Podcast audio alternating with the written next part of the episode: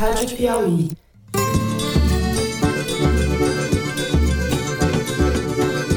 Olá, sejam muito bem-vindos ao Foro de Teresina, podcast de política da revista Piauí. A comissão será um santuário da ciência e uma antítese diária e estridente ao obscurantismo negacionista e sepulcral. Eu, Fernando de Barros e Silva, como sempre na minha casa em São Paulo, tenho o prazer de conversar com os meus amigos José Roberto de Toledo, também aqui em São Paulo. Opa, Toledo. Opa, Fernando. Opa, Thaís. O chinês inventou o vírus e a vacina dele é menos efetiva que a do americano. O americano tem 100 anos de investimento em pesquisa. Então os caras falam, qual é o vírus? Aí eles falam, decodifica, tá aqui a vacina. Thaís Bilenque, em Brasília. Oi, Thaís. Salve, Fernando Toledo. Salve, salve, Brasil. Tô meio escondido, né? Porque a orientação era como tinha casa. Mas vazou. Não tem vergonha, não. Eu, é, eu tornei você sincero, porque, pô, eu, como qualquer ser humano, eu quero viver, pô. Toledo, você tomou a vacina escondido ou não? Eu tentei usar os contatos da Thaís Bilenque em Minas Gerais para me vacinar, mas não fui bem sucedido.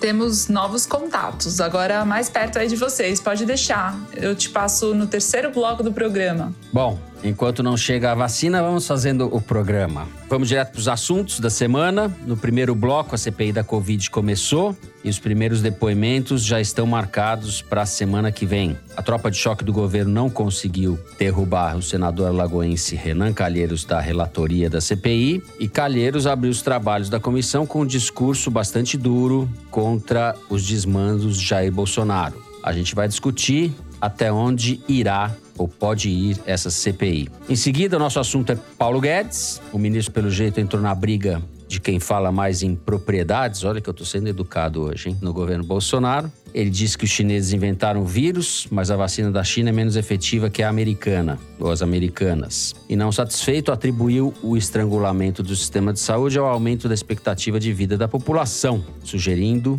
que esse aumento é um problema. No plano prático, o ministro demitiu o secretário da Fazenda para agradar o Planalto depois do desgaste com o Congresso na negociação do orçamento e fez mais algumas mudanças na pasta. A gente vai discutir como anda a longevidade do próprio Paulo Guedes no seu cargo. Por fim, no terceiro bloco, a gente fala da chegada das vacinas da Pfizer e da Janssen ao Brasil, do impasse entre a Anvisa e a vacina Sputnik e da tragédia contínua de mortes e casos no Brasil. Caiu um pouco, mas ainda está altíssima. É isso, vem com a gente.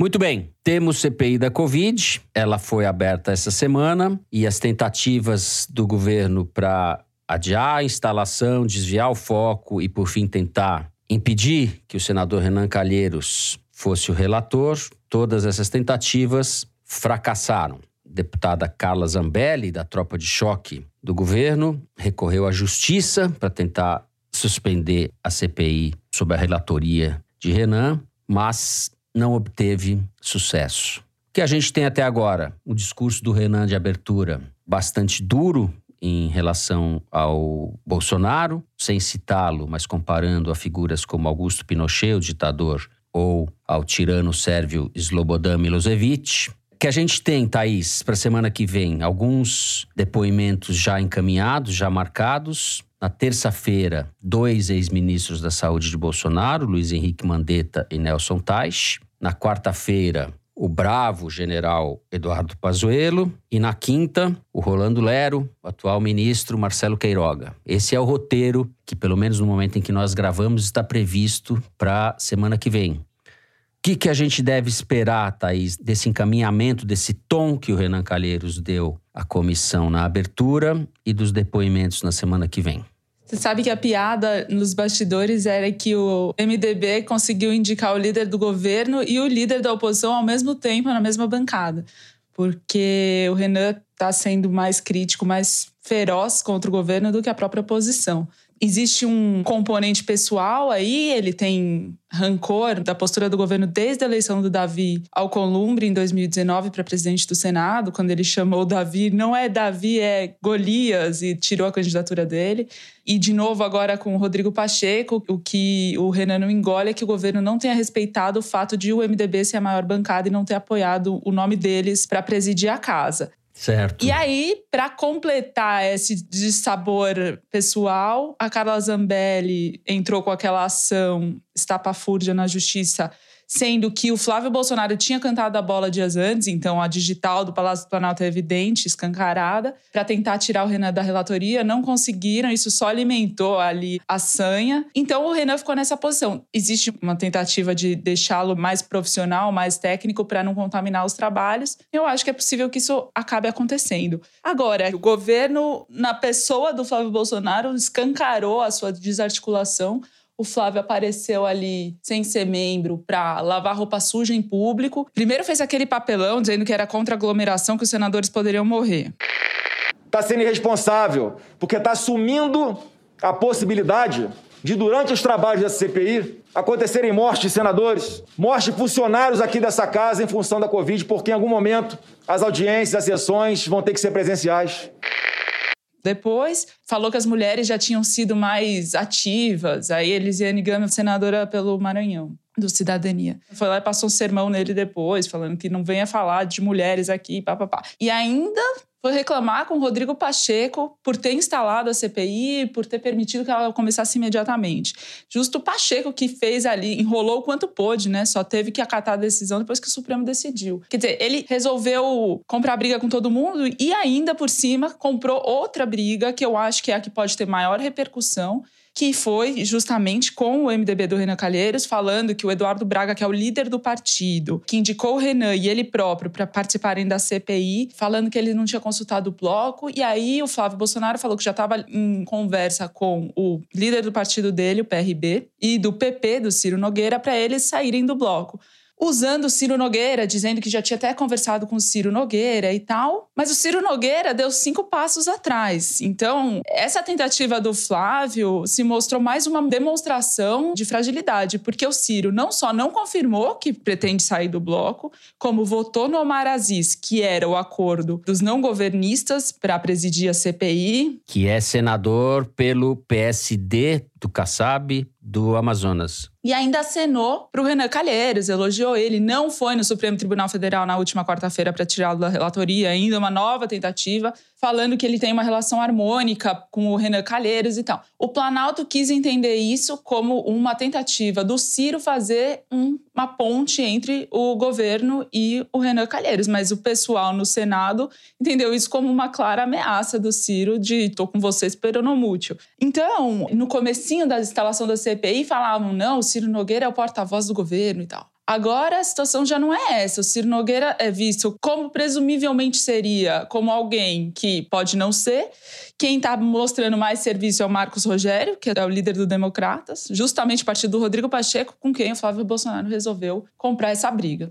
É. A impressão que eu tenho é que a gente está vendo um jogo de Série A contra Série C, né? O governo está com o time da Série C tentando enfrentar as raposas do Congresso, Renan Calheiros, etc. É, tudo é relativo, né? Porque vamos pegar os personagens e aprofundar um pouco em cima deles. Uhum. Vamos começar pelo Ciro Nogueira, que a Thaís estava falando agora, que é um senador do PP do Piauí, PP Pato Pato, ou progressistas, né? O antigo partido do Maluf, partido que é o herdeiro da Arena, partido mais corrupto da história do Congresso Brasileiro pós-democratização, deu início ao Petrolão, enfim. O Ciro Nogueira foi flagrado pelo jornal O Globo tendo encaminhado dentro da CPI uma petição que foi escrita dentro do Palácio do Planalto. E ele apresentou como se fosse dele. Não foi só ele, foi ele e o Jorginho Melo, senador do Sim. PL de Santa Catarina. O documento de Word que eles apresentaram dentro do Senado para a CPI estava com o nome de uma assessora da Secretaria Especial de Assuntos Parlamentares da Presidência da República. Ou seja, passaram um mau vexame, um mau carão porque ambos usaram essa petição escrita dentro do Palácio do Planalto para peticionar ou para requerer o depoimento da Nise Yamaguchi, aquela médica que acredita em cloroquina. Enfim, o que eu quero dizer com isso é que, ao mesmo tempo que o Ciro, como bem descreveu a Thaís, está ali ciscando para o lado da oposição, ele está se prestando esse papel de garoto de recados do Palácio do Planalto. Ele faz esse jogo duplo. E o principal personagem da CPI, que é o Renan Calheiros, se tornou Renan Calheiros ao fazer aquele discurso bombástico em que ele já condenava o governo antes da CPI começar a trabalhar. O Renan quem que é? O Renan é um político que começou a sua carreira no PCdoB e chegou ao auge da sua carreira como líder do governo Collor no Congresso numa época em que a única coisa que aparentemente ligava os dois é o fato de os dois serem de Alagoas. Mas ele começou ali, no governo Collor, um novo clã político em Alagoas, né? Depois elegeu o irmão, depois elegeu o filho governador por dois mandatos. Então, o Renan, embora esse discurso virulento, oposicionista na abertura da CPI, nada garante que ele vá terminar a CPI com o mesmo tom. Pode, ele pode se bandear perfeitamente para o lado do governo dependendo das circunstâncias e das vantagens que ele achar que vai ter ou não, né? Então, são personagens muito fluidos, digamos assim, que você não pode dizer, não, fulano é assim, fulano é assado, fulano é uhum. vermelho, fulano é azul. Não, eles mudam de cor conforme as necessidades. Claramente, o Renan está trabalhando, e com sucesso, para se tornar a grande estrela da CPI ele vai tentar focar, obviamente, nas incompetências múltiplas do governo federal, até porque ele não tem nenhum interesse em que governadores como o filho dele entrem na roda. Mas uhum. vai sobrar para governador também, vai sobrar para todo mundo. A questão é se a CPI vai chegar a algum lugar. Isso, obviamente, é impossível de dizer agora. O track record de CPIs dos últimos 10 anos é muito negativo. A última que eu acho que realmente deu alguma coisa, já falei aqui, foi a dos anões do orçamento no século passado. De lá para cá teve uma ou outra que ganhou mais destaque e tal, como a do mensalão, mas efetivamente as investigações uhum. que produziram resultado foram transferidas do legislativo para o âmbito da justiça, né? do Ministério Público, etc.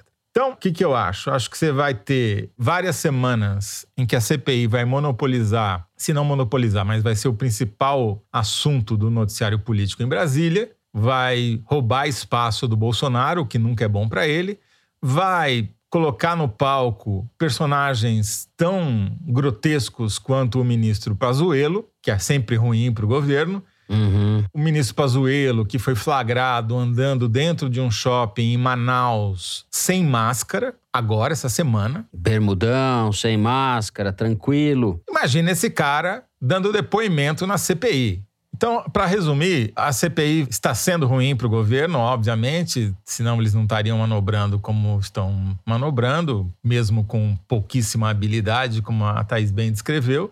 Porém, se vai chegar alguma coisa de concreta contra o governo, vai depender muito mais das negociações de bastidores de personagens como o Renan Calheiros, para discutir interesses dele, do seu clã e do seu partido, do que efetivamente achar elementos que sejam comprometedores contra o governo. Porque esses abundam, esses aí a gente sabe que existem Sim. aos montes. É questão apenas de você ter maioria política para transformá-los em provas.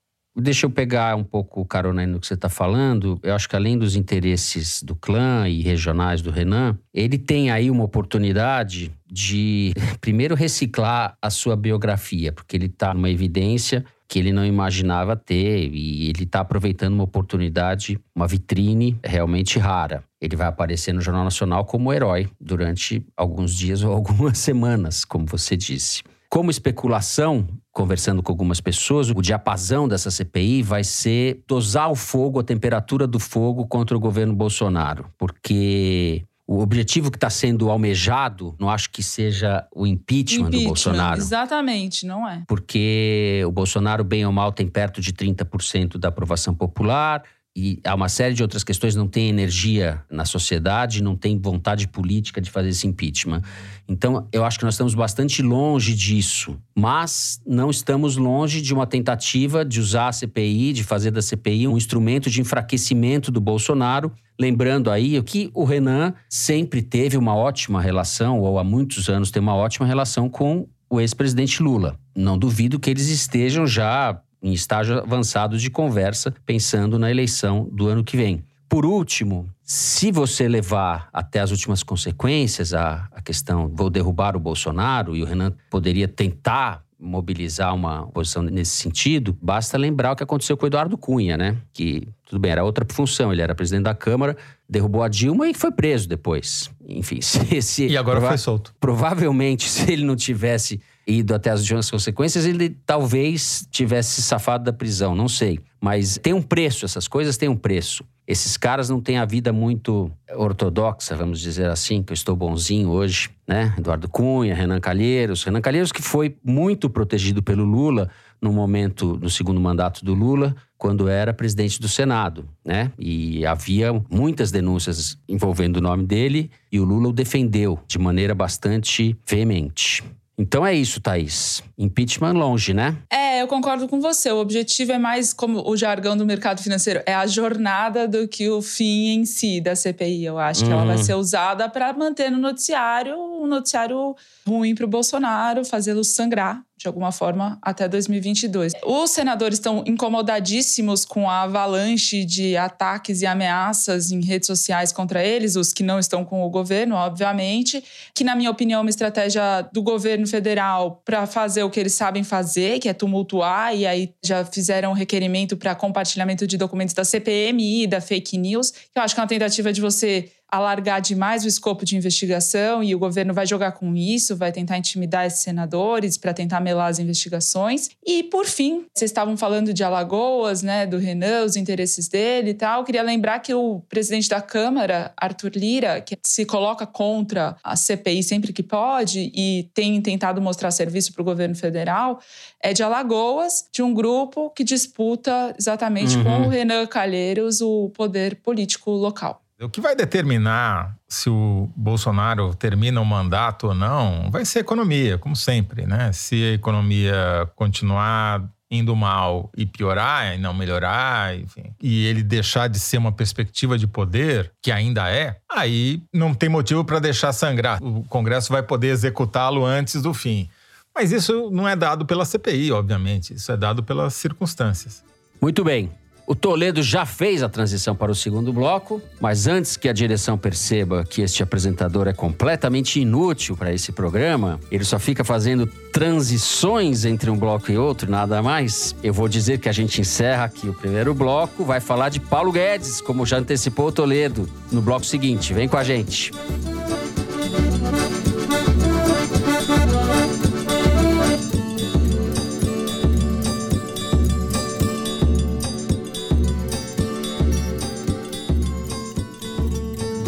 Muito bem.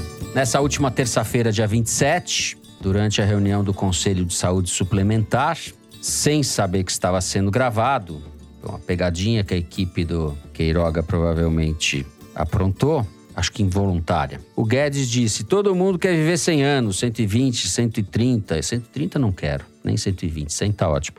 Não há capacidade de investimento para que o Estado consiga acompanhar. Na mesma reunião, ele disse ainda, o ministro Paulo Guedes disse ainda que os chineses haviam inventado o coronavírus e que a vacina desenvolvida pela China era menos efetiva que a americana. Fez ali um elogio da sociedade americana, etc. E falou essa pataquada a respeito da China. E talvez é, a gente possa começar por aí. Tem ainda as demissões, as mexidas que ele fez internamente no ministério, mas eu começaria por essas duas intervenções bastante adequadas do Paulo Guedes, ocupando o cargo que ele ocupa, para falar que a gente não pode ficar velho, que isso é ruim, e para falar que a China, que é o principal parceiro comercial do país e que nós estamos destratando desde que começou esse governo de maneira completamente gratuita, grosseira, etc., com uma, um exemplo de, do que você chama de caquistocracia itinerante. Paulo Guedes é o mais engraçado agora, virou meme. A melhor resposta à frase sensacional do ministro da Economia brasileiro veio da internet. Se a China inventou o vírus, o Brasil inventou Paulo Guedes, que é muito pior. foi um massacre, né? Ele foi massacrado nas mídias sociais depois dessas falas. 78 a 22% das manifestações, só 22% a favor dele, 78% contra, segundo o levantamento da Arquimedes. E o mais interessante é que ele ficou tão isolado, mas tão isolado, que só um grupo social veio em defesa dele. E não foi a Faria Lima, foram os olavistas. O post de maior repercussão foi do nosso querido Paulo Figueiredo Filho, que vem a ser neto daquele presidente que preferia o cheiro dos cavalos ao cheiro das pessoas. Essa é a nova base de apoio de Paulo Guedes. Né? O posto Ipiranga virou uma loja de conveniências não tem mais utilidade prática. Tudo que ele tentou fazer deu errado. Foi o ministro da Economia que mais concentrou poder na história do Brasil, conseguiu acabar com o Ministério do Planejamento, fundir tudo num super ministério que ele não consegue manter em pé inteiro. Já perdeu mais de meia dúzia de secretários que já viram que aquilo ali não vai dar em lugar nenhum, vão abandonando o barco e ele vai ficando lá cada vez mais isolado e conversando com olavistas. É isso que o Paulo Guedes se resume, virou um meme na internet, né? Mas a melhor resposta do ponto de vista político, quem deu foi o embaixador da China, o Yang Wanmin, que se limitou a escrever o seguinte, sem mencionar o nome do ministro. Logo em seguida, ele mandou um tweet dizendo assim: Vou até ler na íntegra para fazer jus à sutileza chinesa do Yang Wanming. Até o momento, a China é o principal fornecedor das vacinas e dos insumos ao Brasil, que respondem por 95% do total recebido pelo Brasil e são suficientes para cobrir 60% dos grupos prioritários na fase emergencial. A Coronavac representa 84% das vacinas aplicadas no Brasil. Ou seja, deu todos os recados necessários. Falou, até o momento uhum. é assim. Pode ser que no próximo momento, se o Paulo Guedes continuar falando bobagem, não seja mais. E isso vem no momento em que o segundo maior fornecedor de vacinas para o Brasil, que é a Índia, parou de exportar a vacina porque é o principal foco da pandemia no mundo. E o governo indiano proibiu as exportações tanto de vacinas quanto de insumos para a fabricação de vacinas. Então, nós estamos completamente na mão do governo chinês, que, segundo o Paulo Guedes, foi quem inventou o vírus. Agora, Sobre a outra questão que ele falou, que não há capacidade do Estado para sustentar a vida das pessoas até os 130 anos, eu acho que ele devia liderar por exemplo, né? Se ele quer realmente controlar o gasto público, controlando a longevidade, ele deveria dar o exemplo antes de todo mundo, né? E cortar a vida dele, pelo menos a vida política, antes do tempo, né? Porque daí ele estaria dando uma grande contribuição ao Brasil. Afinal, o governo Bolsonaro já conseguiu reduzir em dois anos a expectativa de vida do brasileiro. Paulo Guedes está achando pouco, pelo jeito. Mas o problema todo, falando sério agora, é que Paulo Guedes foi ao mesmo tempo o ministro que mais concentrou poder e o que menos entregou. Ah, o V dele é um L, como a gente já disse nos programas passados. Quer dizer, a economia brasileira afundou e não se recupera. Ele fica olhando para trás quando tem que olhar para frente. Tá todo mundo já saindo, as economias europeias dando sinais de recuperação e a brasileira está lá embaixo. E só não foi pior porque ele fez uma injeção de moeda na economia brasileira, como só tem parâmetros nos Estados Unidos. E foi contra a própria vontade, vamos lembrar. Foi o Congresso auxílio que emergencial. o auxílio emergencial de 600 reais. Ele queria dar 200, né?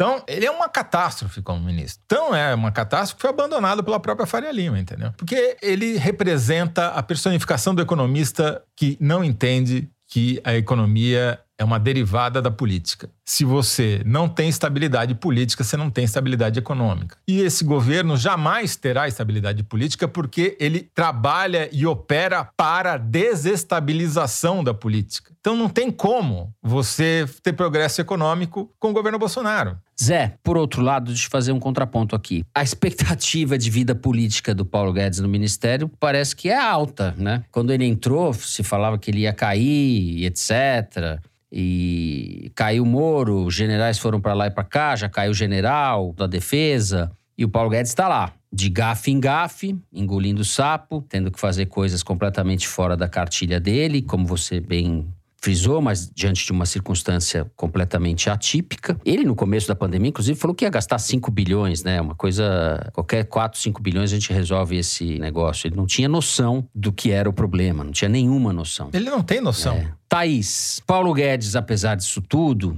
continua no cargo aparentemente prestigiado pelo presidente. É, mais ou menos. Você falou que ele não tinha noção do tamanho da crise. Eu lembro da aspa dele que é inacreditável, porque já era inacreditável naquela época, agora ficou mais ainda. Ele falou: não, a gente está absolutamente tranquilo, já vivemos coisas parecidas, imagina. É, E- em relação à pandemia, você disse. em relação à pandemia, ele foi É. o último a dizer, ok, vamos mudar a rota desse avião aqui, entendeu? Se dependesse dele. E qual que era a prioridade? Eram as reformas econômicas, estruturantes, e ele falava da tributária, que agora ele tirou do bolso de novo para tentar ver se sai. Já vou falar disso, mas antes, para responder Uhum. sobre a longevidade do Paulo Guedes no governo, eu continuo ouvindo a mesma avaliação de pessoas diferentes dentro do governo e também no Congresso. O Paulo Guedes já está muito desprestigiado no Congresso, na Faria Lima e no próprio governo, mas ele não cai. Ele não cai e não pede para sair, por dois motivos. Primeiro, porque ele não larga o osso, não quer sair. E o Bolsonaro, essa é a interpretação no Congresso que eu ouvi agora, recentemente. O Bolsonaro já não tem mais nele a palavra final da economia, aquele blá blá blá do começo do governo. E já desprestigiou muito o Paulo Guedes, já humilhou ele em público, já tirou a tinta da caneta dele faz tempo, em vários aspectos. Mas, ao mesmo tempo, quando a corda estica e o Paulo Guedes vai lá reclamar, o Bolsonaro recua um pouquinho e faz um afago. Às vezes é um afago meramente simbólico, assim, de ponto de vista de poder nenhum. Tipo,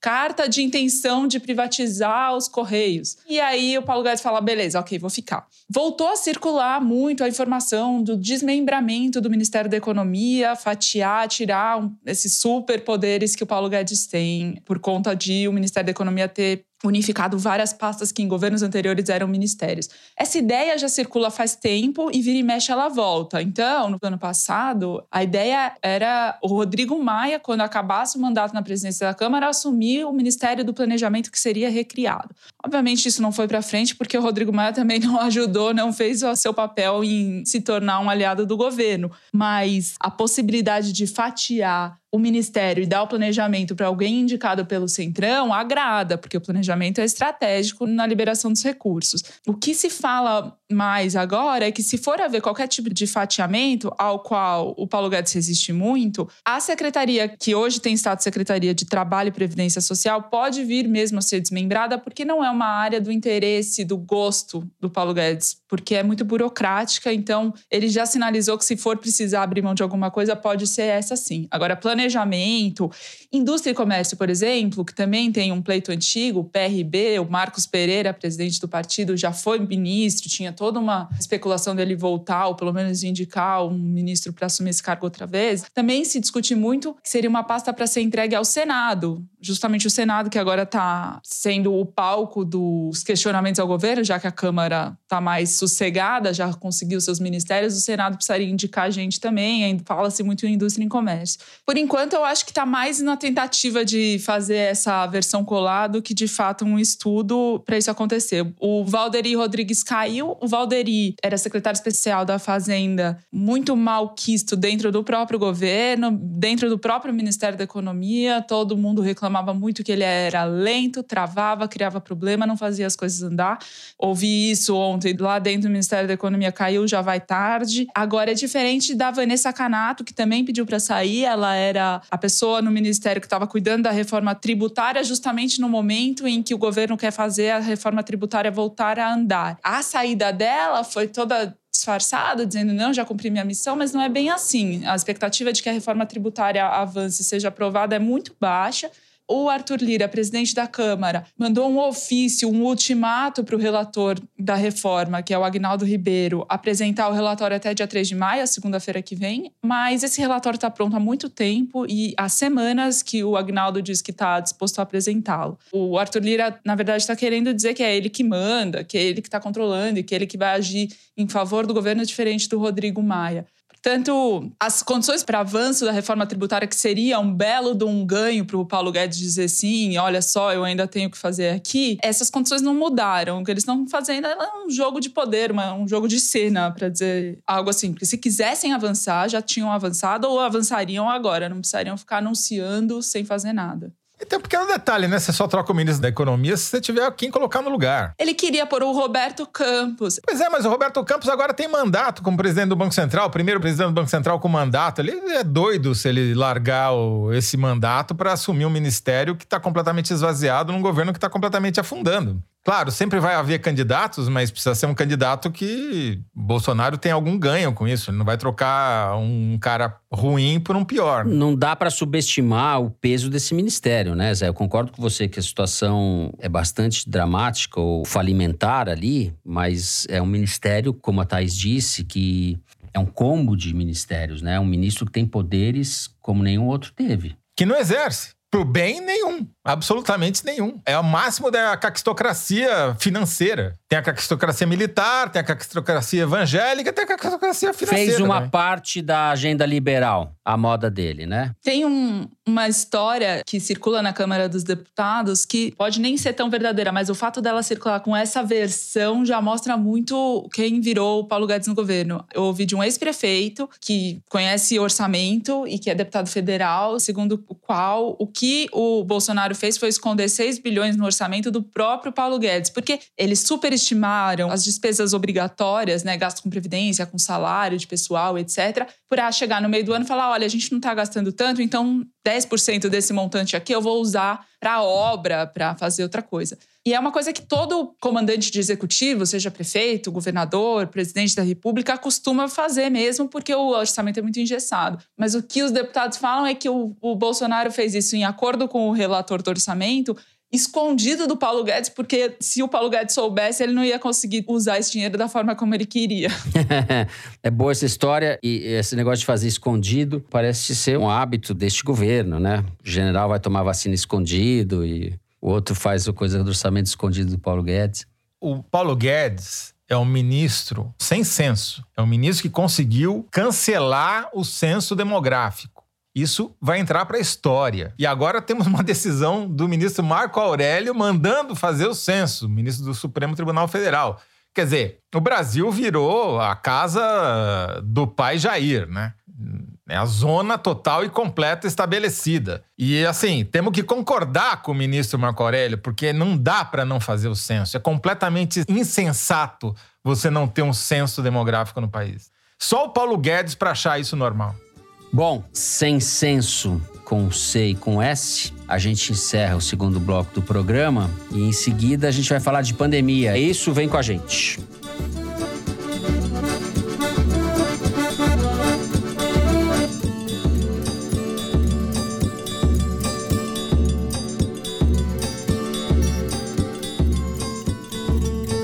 Muito bem, pandemia. O país, no momento em que você, ouvinte ou ouvinta, estiver nos escutando, deve ter ultrapassado a marca trágica de 400 mil mortes. Houve uma queda pequena na média de mortes em relação às últimas semanas, mas o número ainda é muito alto.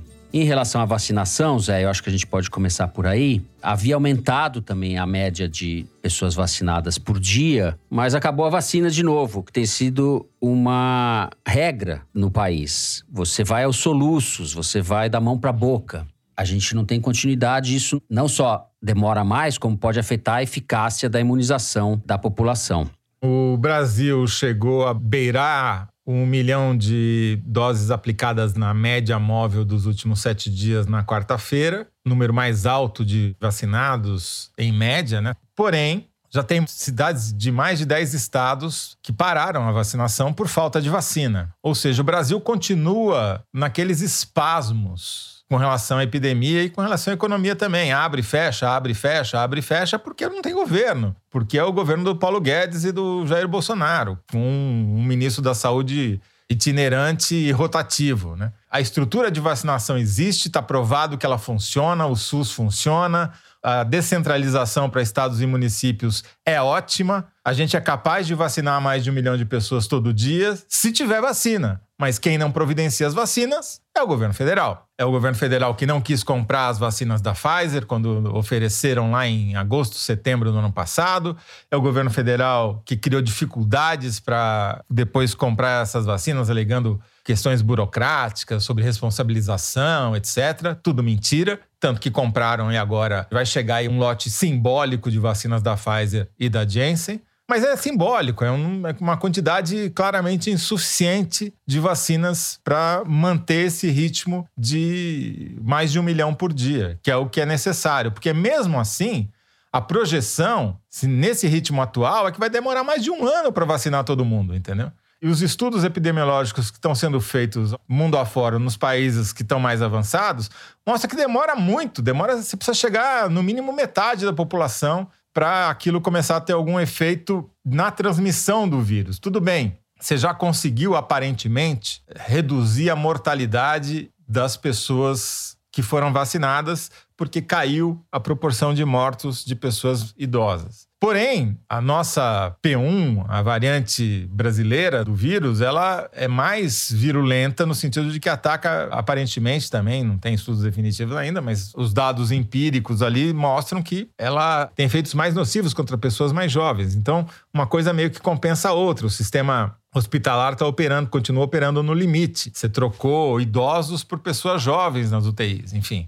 Então, o cenário, embora auspicioso, porque a gente parece ter passado o pico da montanha, que dessa vez foi um Everest, de mortes, saímos de uma média de 4 mil para 3 mil mortos diários, ainda estamos num patamar altíssimo, né? Quer dizer, saímos do Everest, mas continuamos no Himalaia. Ainda é uma situação trágica.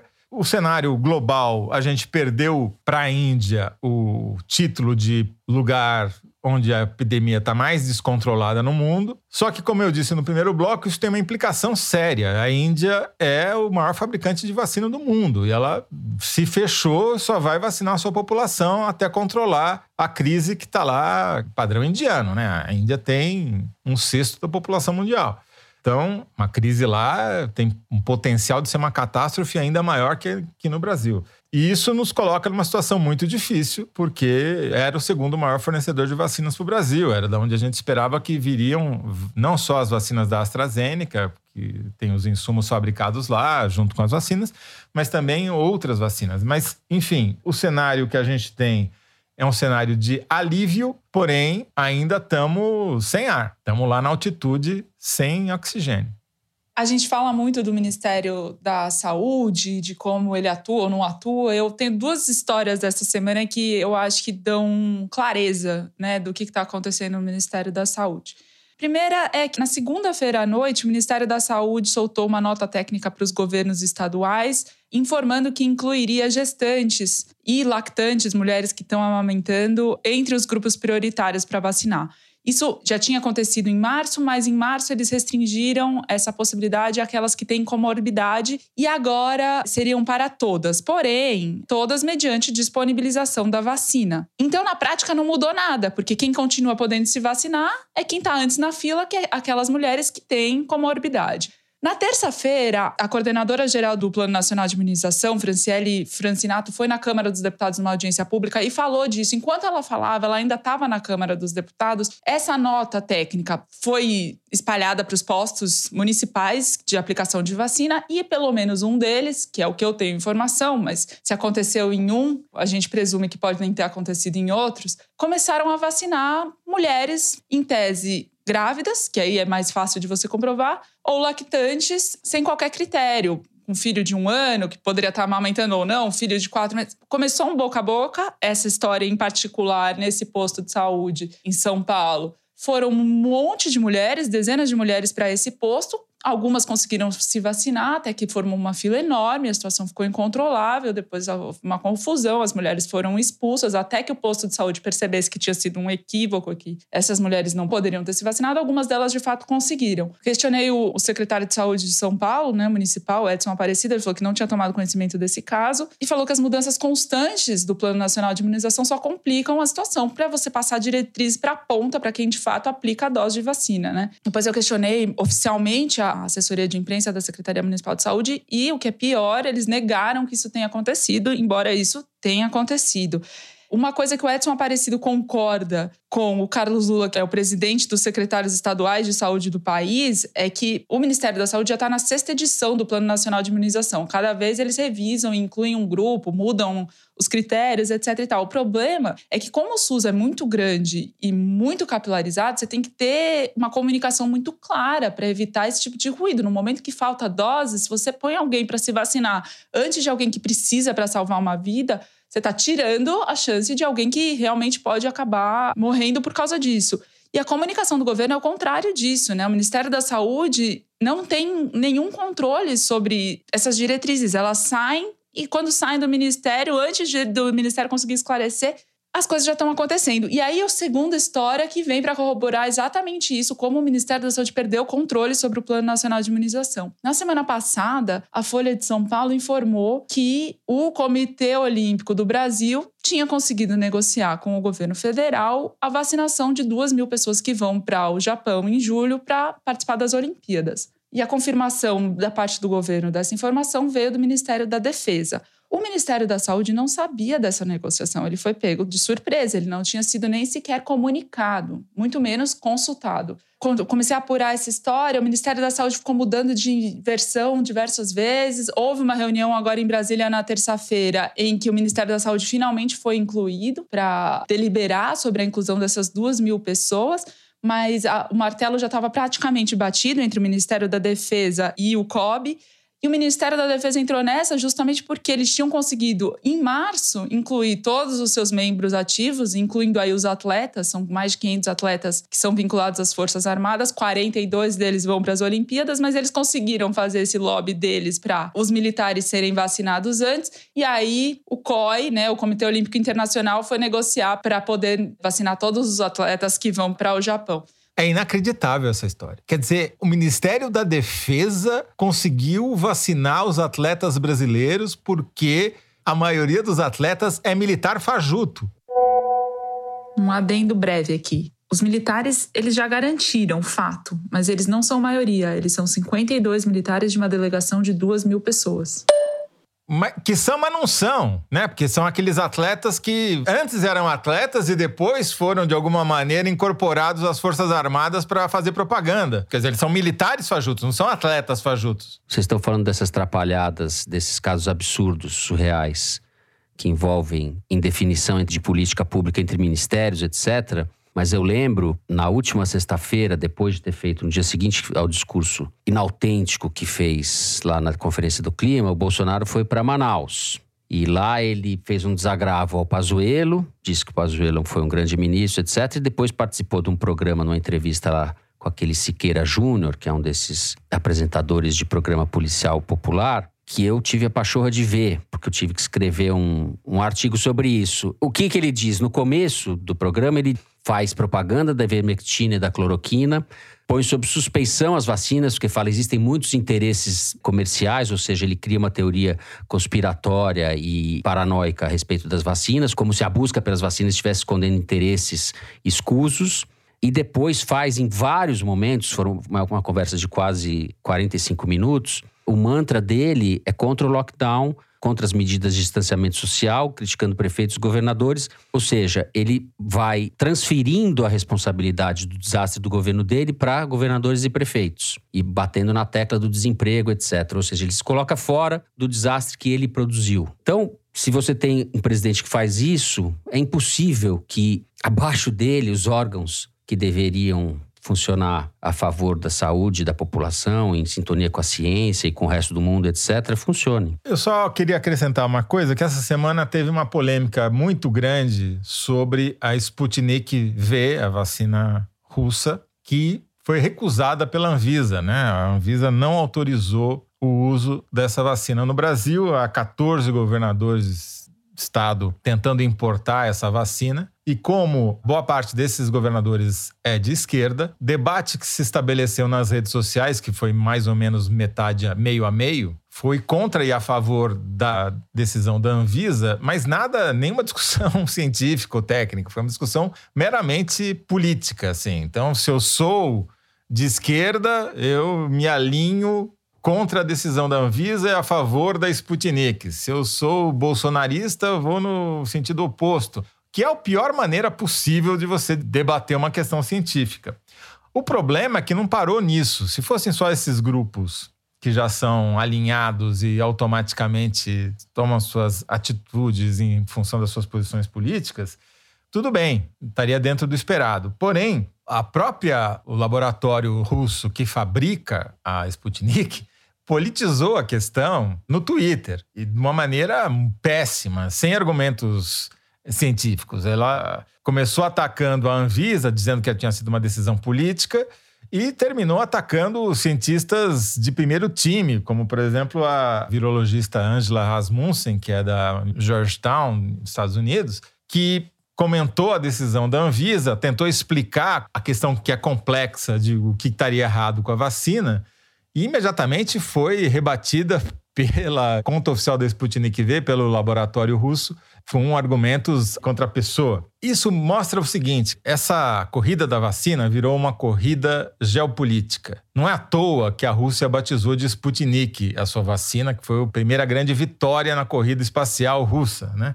Você tem a Rússia de um lado, a China com a Coronavac, a Índia com a sua própria vacina e fabricando as vacinas da AstraZeneca, os Estados Unidos com a Moderna e com a Pfizer, a Alemanha com a BioNTech, o Reino Unido com a AstraZeneca e Oxford, todo mundo querendo usar o seu soft power da vacina para aumentar a sua influência no mundo. E a Rússia não é diferente dos outros nisso, né? Só ela só é mais explícita nessa corrida. Agora, e o Brasil provou mais uma vez toda a sua incapacidade de lidar numa situação como essa. Ele tenta se alinhar com um lado, é rejeitado por esse lado, no caso dos Estados Unidos, que não ajudou em nada o Brasil nas vacinas, e fica bombardeando o único lado que ainda está ajudando, que é a China. Eu, eu não vou entrar nessa questão da Sputnik, porque, a meu ver, ainda não há uma, um estudo definitivo que prove ou não prove que ela tem dificuldade. Agora, não foi só a Anvisa. Também, na Eslováquia, por exemplo, eles rejeitaram lotes da vacina porque ela não tinha nada a ver com o que aparecia no paper que foi publicado na revista Lancet. Era, parecia ser outra coisa. Bom, vamos encerrar então o terceiro bloco do programa por aqui e partir para o Kinder Ovo. Kinder Ovo, que na semana passada a gente levou um banho, né? Da produção. Não, eu é fui isso? inundada por, por conta da minha campanha para substituir o momento Kinder Ovo, mas eu tô sentindo hoje alguma vibração de que eu vou ganhar. Olha só, isso é o CPI nisso daí. CPI para investigar informações privilegiadas da Thaís. Conjucar com tudo. Os vizinhos da Thaís estão trabalhando por ela. né? Vamos ver. Solta aí, Mari.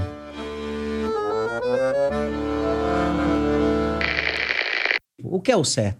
É você mandar dinheiro para o seu estado, de emendas parlamentar, para saúde, esporte, lazer, para as prefeituras, né? Isso é o certo. Você fazer projeto de lei, você debater, presidir algumas comissões, aquilo- isso tudo eu fiz certo. Na verdade, o errado é você fazer tudo o que é o correto.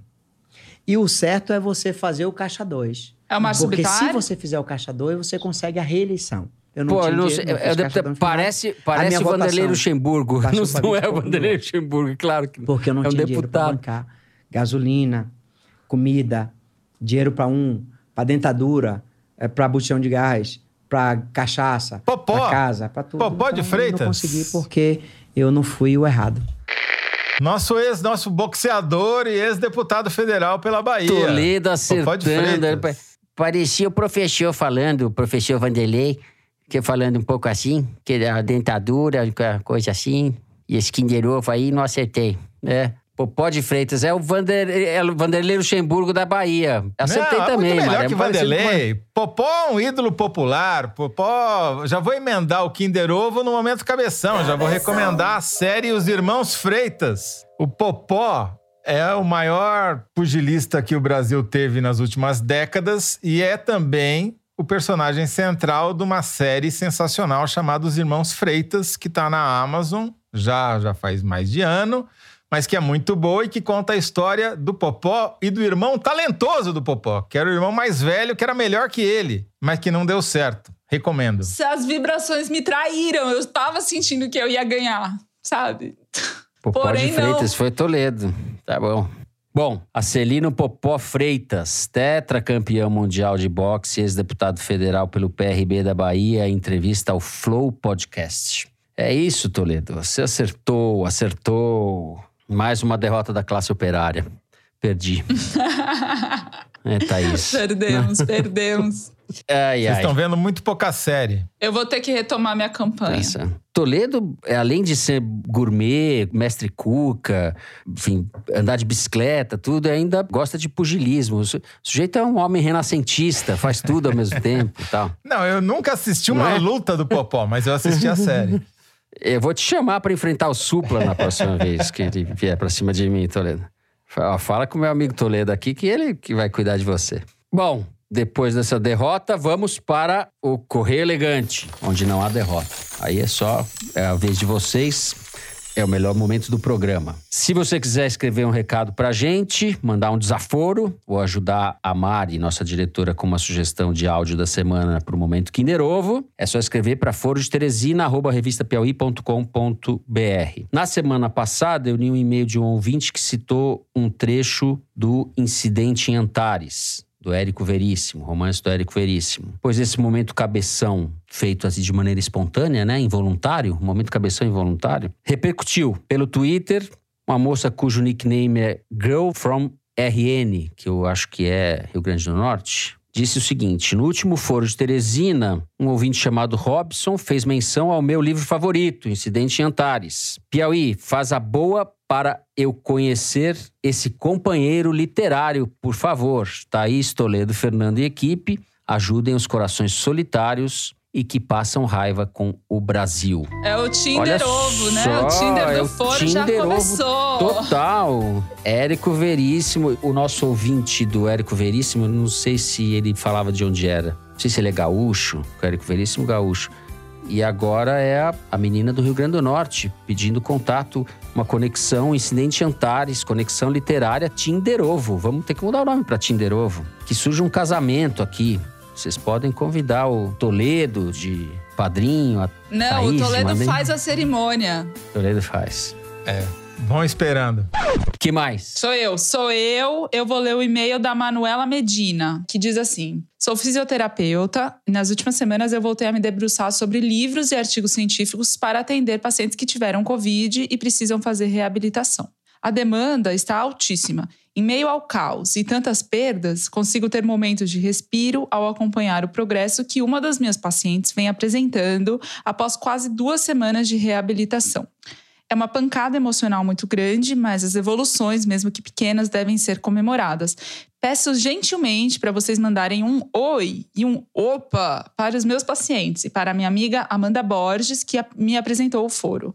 Vocês e meu gato Joaquim são minhas companhias nos almoços das sextas. Grande abraço a vocês e a toda a equipe. Manuela, isso aí. Parabéns pelo trabalho e sigamos em frente. Opa, Manuela. Opa, Joaquim. Opa, pacientes da Manuela. Opa, opa, opa. Então, temos dois recados de pessoas sobre em que circunstâncias elas ouvem o Foro de Teresina. O primeiro veio, inclusive, com uma denúncia é, sobre uma carta que eu li duas semanas atrás. A Carol Abreu, de Belo Horizonte, diz assim: Escrevo para levantar suspeitas sobre eventuais fake news que o Foro de Teresina está reproduzindo por aí. Ai, Tem ai, ai. evidências empíricas que atestam a impossibilidade de o ouvinte Luiz lavar o banheiro e a cozinha no tempo de um episódio. Me sinto muito humilhada com essa informação, já que male male consigo terminar o banheiro enquanto escuto vocês. Quando tem luz no fim da quarentena, ganho uns 15 minutinhos extras, e aí sim tornam o tempo suficiente para deixar o toalete nos trinks. Coisa mais linda. Carol Abreu, que deve ter um banheiro na Babesco, com Não, é que banheiras. a, Carol, a Carol limpa É. direito, o Luiz tá fazendo só um tapa. Tá, é, Luiz é, um, Claramente é, isso. é o Luiz, como diria o Maluf, é um porcalhão. É um porcalhão. É limpa direito esse banheiro, Luiz. Bom, assim não dá. Mas tem uma segunda mensagem sobre pessoas que ouvem o foro em outras circunstâncias. E a Lai Pimentel, no Twitter, escreveu assim: Acho chique quem toma café da manhã ouvindo o foro de Teresina. Eu lavo a privada. Ai, Essa- essa ai, aí? cada um com seus problemas, Essa- né, gente? Foi brutal essa, hein? Passa- É, eu gostava mais do tempo que as pessoas diziam que ouviam o foro indo e voltando pra faculdade, Foi pro brutal, trabalho. né? Quando é. alguém ia e voltava pra faculdade quando Olha. ainda tinha trabalho, né? Olha aqui, é isso? Eu vou terminar então. Eu vou mandar um beijo pra Tati Bernardi, que tá fazendo aniversário hoje. Hoje sexta ou hoje quinta? Quando a gente grava o programa, hoje quinta. Ah, parabéns! Ela falou: Você já me mandou um beijo, mas hoje é meu aniversário, então faz favor, não dê esse vexame, faz favor de pôr eu lá no programa. Então, beijo pra Tati Bernardi, Muitos anos que faz de vida. Aniversário. 22 anos ela faz, não sei, 23. É, contrariando o Paulo Guedes, né? Exatamente. Contrariando. O Guedes Paulo vai Guedes. lamentar. Todo aniversário agora que houver, alguém vai ter que dizer, puxa, desculpa aí, Paulo Guedes. Desculpa, mais um ano. Então, desculpa aí, é, acabou. Era isso aí. A gente vai terminando o programa dessa semana. O Foro de Teresina é uma produção da Rádio Novelo para a revista Piauí, com a coordenação geral da Paula Scarpim. A direção é da Mari Faria, a produção do Marcos Amoroso. O apoio de produção é da Cláudia Holanda. A edição é da Evelyn Argenta e do Tiago Picado. A finalização e a mixagem são do João Jabassi, que também é o intérprete da nossa melodia tema, composta por Vânia Salles e Beto Boreno. A Mari Faria também edita os vídeos do Foro Privilegiado, o teaser do Foro de Teresina publicado nas redes da Piauí. A nossa coordenação digital é feita pela Kelly Moraes e pela Juliana Jäger. A checagem do programa é do Plínio Lopes e do Gustavo Queiroz. Foro de Teresina foi gravado nas nossas casas com o apoio do Gustavo Zisman.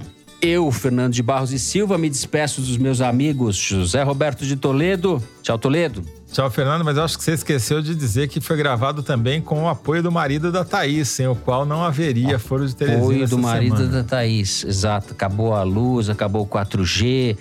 A Thaís mora na roça. Esse negócio de levar a capital do país lá para Planalto Central não deu certo ainda. Né, Vocês Thaís? sabem que Brasília tem uma questão com OVNIs. E eu tô começando a suspeitar que seres não identificados estão rondando esta casa. Não é OVNI, não, Thaís, é Araponga mesmo. É mais provável, né? A BIM. Onde nós fomos parar, meu Deus do céu? Onde nós fomos parar? Tchau, Thaís. Até Tchau, gente. Até. Se os OVNIs não me levarem. É isso. Com a Thaís na semana que vem, a gente volta. Boa semana a todos.